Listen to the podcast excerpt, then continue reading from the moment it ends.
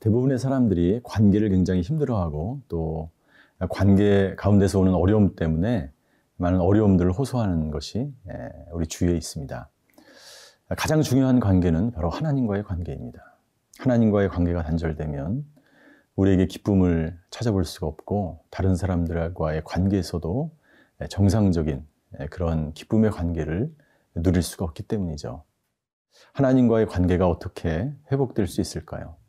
그것은 하나님을 진정 사랑하며 하나님을 너무나 사랑하기 때문에 그 말씀대로 살아갈 때에 하나님과의 관계가 회복이 될 수 있습니다.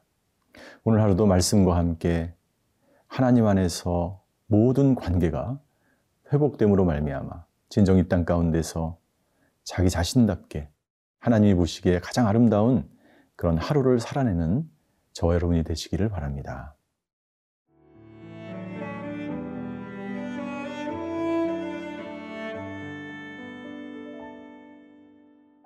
레위기 24장 1절에서 9절 말씀입니다.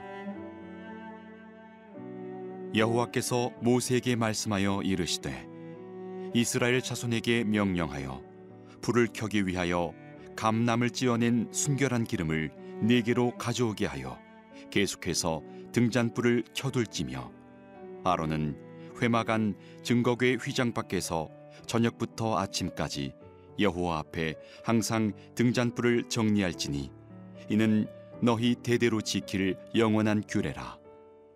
그는 여호와 앞에서 순결한 등잔대 위의 등잔들을 항상 정리할지니라. 너는 고운 가루를 가져다가 떡 열두 개를 굽되 각 덩이를 10분의 2 에바로 하여 여호와 앞 순결한 상 위에 두 줄로 한 줄에 여섯씩 진설하고 너는 또 정결한 유향을 그 각 줄 위에 두어 기념물로 여호와께 화제를 삼을 것이며 안식일마다 이 떡을 여호와 앞에 항상 진설할지니 이는 이스라엘 자손을 위한 것이요 영원한 언약이니라. 이 떡은 아론과 그의 자손에게 돌리고 그들은 그것을 거룩한 곳에서 먹을지니 이는 여호와의 화제 중 그에게 돌리는 것으로서 지극히 거룩함이니라 이는 영원한 규례니라 아, 하나님께서는 절기에 대한 아, 규례를 다 말씀하시고 나서 성막의 등잔과 아, 그리고 진설병에 관한 규례를 말씀하십니다. 성막에서 특별히 등잔과 진설병에 관한 말씀을 하시는 것은 이것이 성도들의 생활과 매우 밀접하게 연관이 되어 있기 때문입니다. 먼저 1절부터 4절까지의 말씀은 아, 이 성막 안에 있는 등장에 관한 규례를 말씀하십니다. 그 성전 안에는 분향단과 그리고 등잔, 등대 위에 놓여져 있는 등잔, 그리고 진설병, 이 세 가지가 있습니다. 먼저 등잔에 관한 규례를 살펴보면 첫 번째, 이 등잔에 쓰는 기름에 대해서 말씀하고 있습니다. 2절입니다. 이스라엘 자손에게 명령하여 불을 켜기 위하여 감남을 지어낸 순결한 기름으로 계속해서 등잔불을 켜두라라고 말씀하고 있습니다. 이 감남은 바로 올리브 나무에서 나온 그 나무의 기름이 아니라 열매의 기름을 말하는 것이죠. 그런데 그 열매의 기름을 계속해서 걸러내고 걸러내서 찌꺼기가 없는 여러 번 걸러낸 그 순수한 기름 이것이 바로 이 성막 안에 이 등잔에 쓰여진 기름이었습니다.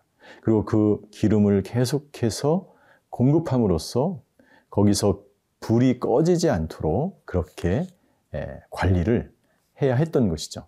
성막 안에는 빛이 없습니다.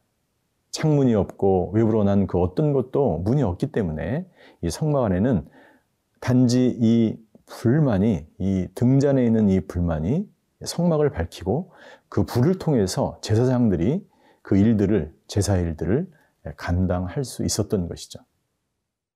이 기름은 바로 이 기름의 영적 의미는 성령을 상징하는 것입니다. 예, 성령의 기름, 부으심이라고 이야기하죠. 예, 구약, 구약 시대 때 이 기름은 신약 시대 때 대부분 성령을 나타내는 것이죠. 그래서 어, 이 성령의 충만함을 받을 때 비로소 우리가 빛으로 드러날 수 있다는 것을 말씀하고 있는 것입니다. 성도들은 항상 성도들 우리 모든 자기 자신 안에는 스스로 빛을 발할 수가 없습니다. 어느 누구도 어느 누구도 어, 빛이 될 수 없습니다. 빛은 오직 예수 그리스도일 뿐입니다. 우리는 그 빛을 반사하는 것입니다. 모든 그리스도인들은 빛과 소금의 역할을 감당한다는 것, 그것은 이 성령으로 충만할 때만이 빛으로 드러나고 그것이 가능해질 수 있는 것이죠. 두 번째, 이 등잔에 관한 규례 중에서 3절을 보시면 저녁부터 아, 아침까지 여호와 앞에 항상 등잔불을 정리할지니 이는 너희 대대로 지킬 영원한 규례라라고 말씀하고 있습니다. 항상 등잔불을 켜놓아야 합니다. 저녁부터 아침까지. 예, 불이 꺼지면 등잔에 기름이 없으면 일을 할 수가 없겠죠. 그러니까 항상 켜두어야 합니다. 그래야 제사장의 일들을 감당할 수가 있습니다. 이 등잔에 관한 규례 두 번째는 항상 등잔에 불을 켜두는 것입니다. 끄지 말아야 합니다. 여러분들 이것의 영적 의미는 무엇일까요? 모든 그리스도인들은 항상 자기 자신을 점검하며 내가 성령 충만한지, 내가 그리스도 안에서 올바른 삶을 살고 있는지, 내가 빛의 자녀로 이 땅 가운데서 살고 있는지를 항상 점검하며 살아야 함을 말씀하고 있는 것이죠. 그래서 사절에 보니까 그는 여호와 앞에서 순결한 등장대 위에 등잔들을 항상 정리하라. 제사장에게 주는 의무이죠. 여기서 이 등잔, 이, 이 등대, 등잔대는 바로 예수 그리스도를 말씀하고 있는 것입니다. 이 등잔대에 대한 것이 출애굽기에 굉장히 자세하게 나와 있죠. 순금으로 만들며 이 등잔의 그 모든 것들은 예수 그리스도를 상징하는 것입니다. 예수 그리스도로 인해서 우리에게 주신 그 빛, 빛으로 오신 그 예수 그리스도를 통해서 성령 충만함으로 우리는 이 땅 가운데서 빛으로 드러나는 하나님의 자녀가 될 것을 이 성막의 구조 안에 있는 이 등잔을 통해서 하나님 우리에게 말씀하고 있는 것입니다. 오늘 하루가 여러분들 예수님을 통해서 예수님의 그 빛이 다른 사람에게 비춰지고 세상을 밝히는 그러한 빛으로 살아가는 하루가 되시기를 바랍니다.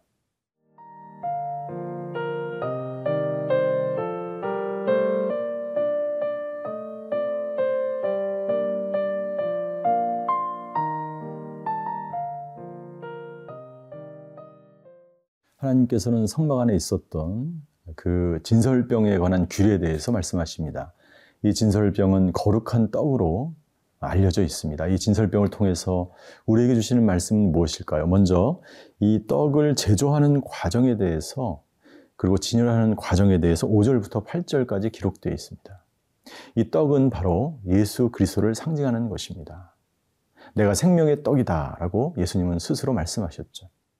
자, 이 진설병을 어떻게 제조합니까? 첫 번째 5절에 보니까 너는 고운 가루를 가져다가 라고 말씀하고 있습니다. 예, 고운 가루. 예수님은 십자가에서 죽으시고 고운 가루가 되셨어.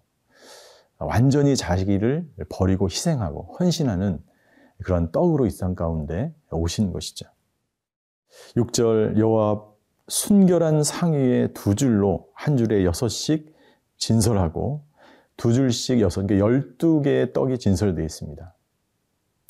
이 열두 개의 떡은 열두 지파를 의미하고 이 열두 지파는 영적인 모든 성도 그리스도인을 상징하는 것이죠. 그래서 이 떡은 예수님인 동시에 또한 그리스도인 성도를 말씀하고 있는 것이죠. 7절 너는 또 정결한 유향을 그 각주리에 두어 기념물로 여호와께 화제를 삼으라. 또 정결한 유향을 그 떡 위에다가 되어 있습니다. 이 유황은 바로 아, 성경에 보면 예, 이 향이 되어서 하나님께 상달되는 기도로 그렇게 상징적으로 많이 알려져 있죠. 예수님은 어떤 사역이든지 기도함으로 하나님께 나아갔습니다. 그리고 8절 안식일마다 이 떡을 여호와 앞에 항상 진설하고 안식일 때마다 이 떡을 교체하게 되어 있습니다. 매주일 안식일이 되면 사람들은 주님을, 예수님을 먹고 주님과 함께 더불어 먹고 마시는 시간, 생명의 양식, 생명의 떡이신 예수 그리스도를 먹고 마시는 시간을 갖게 되는 것이죠. 그래서 이 떡의 모든 이 제조 과정과 설치하는 과정을 통해서 예수님이 어떤 분이신가를 우리가 살펴볼 수 있고 더 나아가서 이 성막의 모든 것들은 사실은 오실 메시아 예수 그리스도를 아, 보여주고 있는 것입니다. 구절에 보면 떡을 먹는 방법에 대해서 말씀하고 있고 이 떡은 제사장만이 먹게 되어 있습니다. 제사장은 구별된 사람이고 하나님 앞에 불림을 받은 사람들이죠. 예수 그리스도를 통해서 생명을 얻은 사람만이 이 예수님의 말씀과 떡을 먹으면서 날마다 생명을 예, 전하고 생명력 있는 삶을 살아갈 수 있게 되는 것이죠. 그리고 이 떡은요, 반드시 일주일이 지나면 모든 제사장들이 나누어서 먹게 돼 있고 이 성막 안에는 자리가 없기 때문에 서서 나누어서 이렇게 먹게 되어 있습니다. 예. 이것은 예수님을 믿는 사람들이 그리스도 안에서 이루어지는 참된 교제를 말하는 것입니다. 우리의 떡은 생명은 그리고 말씀은 계속해서 우리가 나누며 그러한 신령한 교제를 통해서 하나님의 나라를 이루어 가는 것이죠. 이 진설병을 통해서 이 떡이 바로 예수님 자신이며 그리고 성도를 상징하는 것입니다. 예수님은 여러 차례 자신이 생명의 떡으로 이 땅 가운데 오셨다고 말씀하고 있습니다. 따라서 우리는 이 말씀을 먹지 않으면 이 생명 대신 떡, 이 생명을 주기 위해서 말씀으로 이 땅 가운데 오신 이 예수님을 먹고 더불어 교제하고 이 떡을 나누지 않으면 우리의 생명은 정지되고 예, 죽을 수밖에 없다고 하는 것이죠. 따라서 예수님 하나님께서는 이 성막의 이 진설병의 규례 그리고 등잔의 규례를 통해서 이 땅 가운데 우리 그리스도인들이 예, 참된 성도로서의 삶을 살아갈 때에 진정 예수님과 더불어 먹고 마시며 하나님과의 관계가 회복되어서 이 땅 가운데 빛으로 그리고 참된 생명을 전하는 사람들로 살아가기를 원하시는 것입니다. 저와 여러분들의 오늘 하루의 삶이 생명을 나눠주는 사람, 그리고 빛으로 드러나는 예수님 닮은 그런 하루가 되시기를 바랍니다. 기도하시겠습니다. 생명의 떡으로 이 땅 가운데 오셔서 우리로 하여금 영원한 생명을 주시고 또한 이 세상 가운데서 빛의 자녀로 살게 해주셔서 감사를 드립니다. 오늘 하루도 내가 있는 삶의 현장에서 이 빛이 드러나게 하시고 이 생명을 누리며 또 생명을 나누며 살아가는 저희 모두가 되게 하여 주시옵소서. 감사드리며 예수 그리스도의 이름으로 기도하옵나이다. 아멘.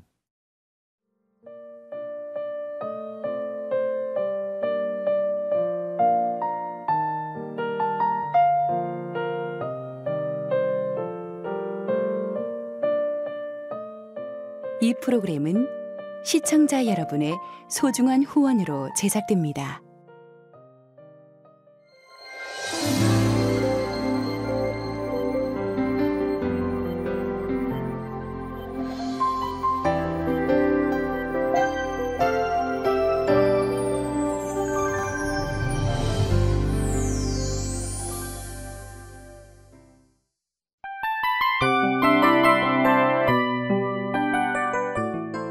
이 프로그램은 청취자 여러분의 소중한 후원으로 제작됩니다.